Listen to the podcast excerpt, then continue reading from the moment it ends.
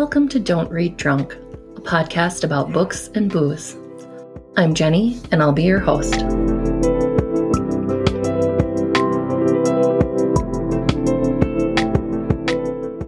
Hi, welcome back. Today we are going to talk about The Five Wounds by Kristen Valdez Quade, which was incredible. I cannot wait to talk about it. It was such a great book. Our trip to Tennessee was wonderful. The weather was much warmer than Wisconsin by like 20 degrees and it was sunny. So that made all the difference in the world. I wish I could have enjoyed it just a little bit more. It's helping out a coworker who needed some help and we were kept pretty busy for most of the time I was there. So I didn't get to hike as much as I really wanted to or spend as much time with my family as I wanted to. But that's what happens when you have a real job and when you have a real job that you can travel with and do from anywhere. So sometimes you get caught up in the actual work part of it. I love the stretch of highway in Tennessee. If you live in that area or have been to that area, Highway 52, I think it's from approximately mile marker 21 to 28. It's so gorgeous because there's mountains all around and it's just like the road is carved into the mountains. So there's these really high stone walls on either side of the highway, and it's just so gorgeous. Pretty quick of a drive. It's only, again, like it's only seven or eight miles maybe, but it's so pretty. My son and I also did get to take a little stop on the way home, though I remembered why I do not do this, why I usually just want to drive straight through because it's exhausting enough driving straight through from Milwaukee to Tennessee that you don't need all the extra stuff. But we did a little extra stuff and I'm glad we did it. We stopped at Hidden River Cave in Kentucky, which was super cool. There it's like a sinkhole. It starts out as a sinkhole and I didn't realize this, but when there's a sinkhole that big, basically all the water from the surrounding areas just drops to that sinkhole. So all the lakes around that area have to be man made because it all flows directly underground into that sinkhole, which is super interesting. I don't know if the kid caught all that, but it was pretty cool. and we also stopped at a barbecue place for lunch and had a sit down meal. We don't always do sit down meals on road trips, but the sit down meal was really nice. I asked my kid about a couple places if he wanted the sandwich place or he wanted the barbecue place.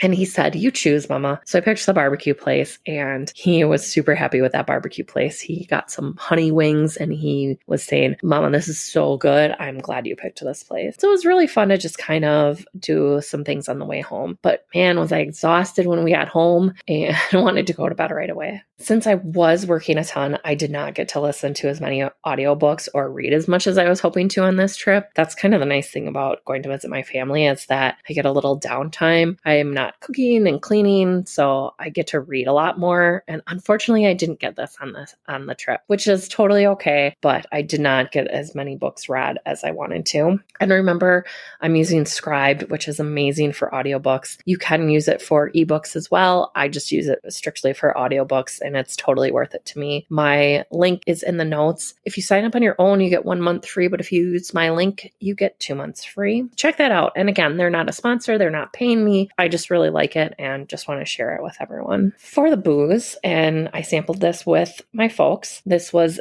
Hop Haus Brewing Company Sweet Sunglasses Pale Ale. Hop Haus Brewing is in Fitchburg, Wisconsin. And I looked them up. The website is in the show notes too. They have fire pits that you can reserve and sit by. And I was like, they are totally reading my mind because all I want to do is sit outside and have fires and have a couple beers around the fire, waiting for that weather to finally hit. this is a 5.3 alcohol by volume. It was easy drinking beer. I think it said right on it, the can, and I can't remember easy drinking back porch beer, but totally right. It had a great flavor, a little lighter than what I'm personally used to, but definitely more of a flavor than like a Bud Light or a Miller Miller Lite. It's not too hoppy at all. It's uh, both of my folks liked it. My mom's not a super beer drinker. She likes the Summer Shandy by Leinenkugel's, and ha- she had some of that at the house, which I did have a bottle or two of when I was there. So she likes that. She likes a few beers, and she did enjoy this too. So this is a good option for maybe not a big beer drinker. My dad, who likes the beers a little more, he also liked it and said that was a good one. So recommendations as a yes for my family.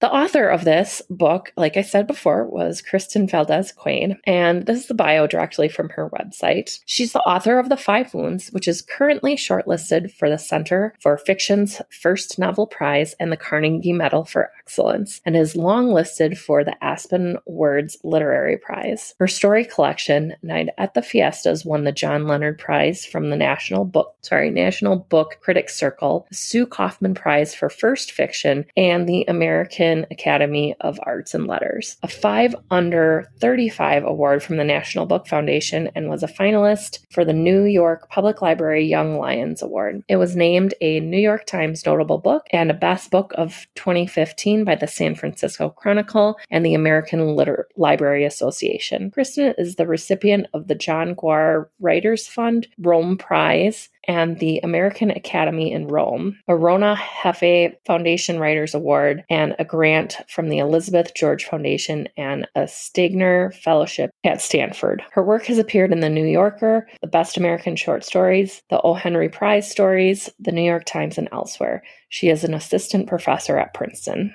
So that's totally a super stuffy bio and not my favorite bio that I've ever read, but it gives you a lot of information about her work and not so much about her as a person or what her family life is like. I didn't find, I looked for a lot of that stuff and there just wasn't that information out there to share about her. Just because she's stuffy, though, just because the bio seems stuffy, I don't know if she's stuffy as a person. The book was phenomenal. The novel was phenomenal. The Five Wounds is a story of the Padilla family and actually actually, I think it's Ponce Padilla family, told by three genera- generations across the same time period. All three members of the family, Angel, Amadeo, and Yolanda, are at a crossroads in their lives. While each of the main characters deals with the challenges that are facing them, they are reminded of the por- importance of family and how the dynamics of family grows and changes throughout time. This was a, actually a short story that grew into a novel, and I didn't read the short story, so I can't really comment on that. Here's some spoilers. You kind of hear some of this information up front, like if you read a summary of the story, but if you want it to go into it totally blind, don't listen to this part. Angel, at 15 years old, is pregnant. Amadeo, an unemployed alcoholic, is faced with being a father for the first time after years of estrangement from his daughter. Yolanda is the matriarch of the family and has just found out she has brain cancer and only months to live. So I listened to the audiobook on the drive to Tennessee and back. Between the drive, I didn't really have time to listen because we were either really busy doing stuff or, like I said, I was really busy working. But these characters never left my mind, and I could not wait to go back and finish the story. We were going to go hiking, and we were driving in the car, and I was trying to listen to it, but then I was talking to my folks, so I turned it off. Then, as we were hiking, it was just so beautiful, and we were taking pictures and doing things and talking. So I didn't get to listen to it on a hike either. Sometimes during longer hikes, if we're just hiking and kind of tired, then I'll listen to it, but it just didn't work out this time. But I couldn't forget about them. I wanted to go back and figure out what was going on in their story and listen to more of their story. If you're one of those people who does not like stories about average people who are sometimes unlikable, this story is not for you. Amadeo, especially, is totally unlikable. He can be kind of a jerk, and that's putting it lightly and nicely. so if you don't like that kind of story, then this is definitely not the book for you. But it's really real and just incredibly raw. And there's moments in the story that could have been pulled, I think, from my own life. And I expect many readers will feel the same way that while there's nothing in kind of the spoiler part where I talked about what was going on in their lives. There's nothing that I relate to any of that. There were just certain times, certain points in their stories that I was like, oh, I can relate. I felt like that in my life where I've had those feelings. And it just felt so raw that way. And Quade just captures the accuracy and imperfection of life in a really beautiful way in a beautiful style. I really loved the way that she wrote. The five wounds specifically are in reference to the five holy wounds that Jesus suffered during the crucifixion one in each hand or wrist, depending on what you believe, and then one in each foot, and then the lance in his side. And I also didn't know this, but I saw it on Reddit, also refers to the five wounds of the soul. So there's an article that I put in the show notes. I put the link there. So if you want to read more about that, five wounds of the soul are rejection, abandonment, humiliation, betrayal, and justice. And all things that definitely occurred throughout the whole book and that the characters felt at different different times. And certainly I think readers can relate to. The, so the story begins with um, Amadeo playing Jesus during Passion Week. and that caught me right away because, fun fact, my son was the baby Jesus the first Christmas after he was born. So he was like, I don't even know, three months, not even three months at the time when he played Jesus. And his father and I weren't, and we are not religious. And my son's second cousin was playing Mary. So he got to be the baby Jesus. And that was just kind of a super cool thing that he did and is a part of his history. But it was such a kind of contradiction in my mind, like thinking of this little crinkly newborn who was playing the baby Jesus at Christmas to Amadeo, this big man. And she describes him very well playing Jesus during Passion Week. So, super kind of contradiction there. Amadeo is an unemployed 33 year old man living with his mother and hopes this portrayal of Jesus will somehow bring honor and respect back to himself and back to his mother. Spoiler alert here, too. You probably don't want to hear this one if you're planning on reading the book, anyways. But this is also why he allows the actual crucifixion of himself in this dramatic recreation. So it's a dramatic recreation, and they actually put the nails through his hands. And I now that I think about it, I don't think they did his feet because they, they don't really talk about that, but they did put nails through his hand. And that's just insane. and this is kind of a shocking happening to occur, I think, regardless of who you are. But Amadeo is pretty much a, a lapsed Catholic and not really somebody who attends church regularly or even has really a strong belief in God and Jesus. It's really, I think, kind of a almost selfish act as a former Christian, this is something that's even shocking to me. This is not something that was ever something that was portrayed as an expectation or possibility, even that you would need to to crucify yourself or have I don't know. It crazy. And religion isn't necessarily important to the Padilla family, though it flows through the novel as a connection, but it's also a question as to what importance it holds to each of them. It's just something that is there. They relate to it it's not their crutch, but it's not their, it's not something that really supports them a lot either. It's really interesting the way that religion is portrayed through this, especially as someone who is very interested in, in religion and the way people practice their own religion. Amadeo, who's often a pathetic figure, does have this beautiful moment of sweetness where he thinks that he can pray to God to fix his daughter's stretch marks so that she can wear a bikini again. And even though he is such a dislikable character at sometimes, this is just such a beautiful moment and I, and I love this and this kind of made me sway more in a little favor of Amadeo. And he's awkward, sometimes despicable. He can be really unlikable in his reactions to his own insecurities and he is intentionally antagonistic with his own family. Amadeo grows the most out of anyone in the novel, and maybe because he has the most growth that needs to happen. He slowly works towards becoming the father and the grandfather that he thinks his daughter and his grandson deserve. But I love how real his growth is. He'll make one step forward and then two steps back again. And it's so funny because I put this in the notes and then I was also looking on Reddit and somebody else said the exact same thing.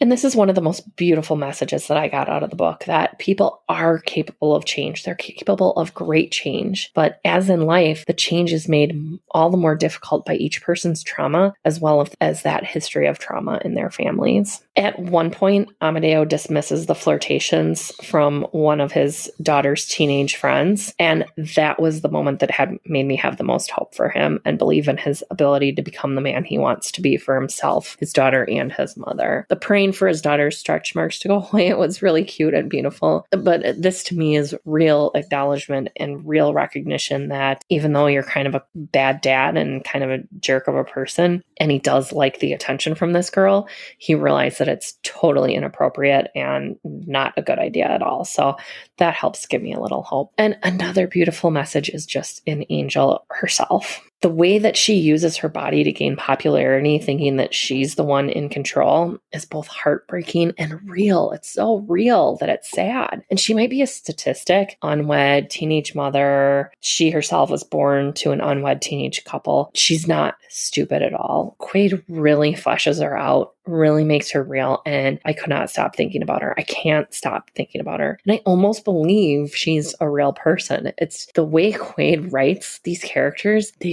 so real.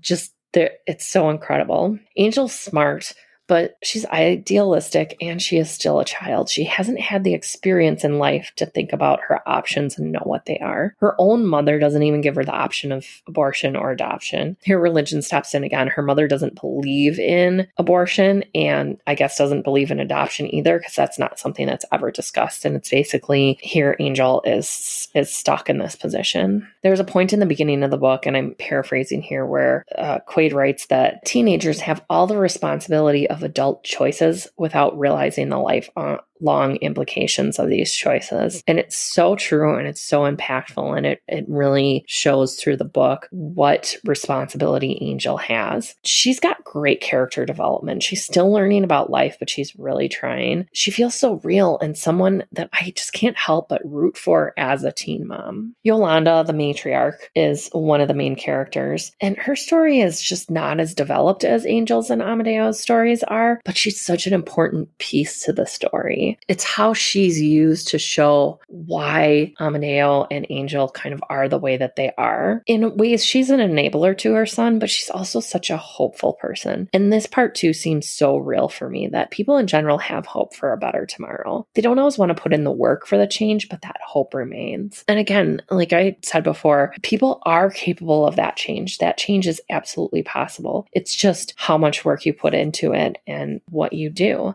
And in this situation, as I talked about too, Amadeo will take one step forward and then two steps back when he's really trying. And same with Angel. She she's working to become the best person that she can be and mother she can be for her son. As far as Yolanda goes, when she reaches back out to, to Cal, Cal is this boyfriend that she ghosted. Both their reactions are so real too it's such a base need of Yolanda's, not only to make amends, but to want the support through this tough time that she's going through. And I think Cal responds in such a real way as well with cool support, but support nonetheless. And if I were in Cal's position, I'd probably react similarly, but also be glad that she reached back out. Yolanda does get to see the relationships in her family shift and become better. I don't necessarily think she's to blame for who and what they were. I think she, again, was kind of an enabler and she helped with that, but she's also an instrument in the shift to the positive. The ending wasn't exactly a happy one, and it was slightly unrealistic at times considering how real the rest of the book was. It was so real, and then there were certain points towards the ending where it was like, this is unlikely. and even though you were like, I don't want this to be the way that it goes, or I want this to be the way that it goes, it's still there's it's still kind of unrealistic. And as a reader, you know there are still tough times ahead for the Padilla family, but the ending was a really hopeful one. I absolutely recommend this book. It was so raw and it was so real. It just tore me up. There were times that I would just tear up and I could literally just have a good sob about the book as a whole but it was real and raw in such a good way. For me, five out of five easy, and this is one that will stay with me for a long time. Goodreads gave it a 4.16. And I know I said I'm looking into a replacement for Goodreads, but I tried something and I was confused by it and I didn't really like it. And I've just been busy with work lately, so I haven't had a ton of time to figure out an alternative, but I'm still, it's still on the back burner. Some other reviews are unflinching, rich in emotion, deeply flawed people in difficult circumstances. And I thought, aren't we all deeply flawed people in any ways? And I think we all go through those difficult circumstances at some point in life or one time or another. Someone else said, found the novel relentlessly miserable with little sign of hope, which is interesting because if you were just listening, I found it all about hope. and something that I did not put in my notes that I meant to, but Amadeo, with his religion, you almost think that religion is going to be the savior for Amadeo, but it turns out it's family is his savior. Family is kind of the savior for everyone. And I found that really interesting and then really hopeful. Someone else said they felt manipulated by the plot, that every character was written to make a point. And I found that interesting. And I think that there's some truth to that, that every character was written to make a point. But Quade fleshed them out so well that they felt real and that it wasn't their only purpose to make a point. They felt real in making that point, at least to me, anyways. Somebody else said boring and a chore to read, but they couldn't tell if it was a style issue or a plot issue. Someone else said, hands down, one of the best books I've ever read. And personally, I don't know about the best book I've ever read, but I think of all the books that I've ever read, I think this one will stay with me the longest. I think I I will think about this years to come. This will be one that I'll reread for sure because it just it's just so heart-wrenching and real. Loved it media recommendations for this week. So, when we were hanging out with grandma and grandpa, we watched Mitchells versus the Machines again on Netflix. And it's so good. I forgot how good it was. It's an animated movie and there's a pug in it, and we have a pug. So, of course, we love anything with pugs in it. I definitely recommend that. I also just downloaded an app for meditation. I've been a little stressed with this extra work that I'm doing and, and helping out this coworker. So I tried out Insight Timer and I would say I recommend that too because it's it's good. It's definitely helping me so far. I've only had it a couple days, but I like it. And it's free, so you might want to check it out. Also, while I've been working, I've been having this show on in the background. It's from Netflix. It's called Wanted, and it's about these two women who are running from the law and they're both innocent and maybe not so innocent. So that's one that I would recommend as well. It's been kind of a fun one and it's I've been able to kind of follow along with it when my attention isn't 100% on it too. So that's helpful. You can find me on Twitter at Don't Read Drunk, Instagram at Don't Read Drunk. You can email me at don't read drunk at gmail.com. Check out the website at don'treaddrunk.buzzsprout.com. And none of those have an apostrophe in the don't, so keep that in mind. Also, this is a hobby podcast. I'm doing this all by myself with my own money and I'm not paid for it. The full time job is helping to pay for it. so if you can support in any way, I would appreciate it. You can do a one time donation on PayPal at don'treaddrunk at gmail.com. Again, no apostrophe in that. Or you can support this podcast by becoming a Patreon, patreon.com slash don't read drunk. Thank you to my sponsors, Aaron Ruiz at One Up Till Sunup. That's the number one U P T I L S U N U P. Aaron created the music, super talented musician and awesome guy. You could find him and One Up Till Sunup on Facebook, Instagram, YouTube, and TikTok. Also, Avenue Coffee House. They are also opening their second location, which will be in downtown Milwaukee. So, looking forward to that. Hoping that happens next month. We'll be keeping an eye out for that. You can also find them on Facebook and their website at avenue coffeehouse.com com. Next episode, if I can get it finished in time, because it's been so busy with work, we're going to be talking about The Witching Hour by Anne Rice, another one that I just keep wanting to get back to and just don't have the time to get back to. So I'm hoping that I will get that finished and we'll be talking about it next week. Bye and talk to you soon.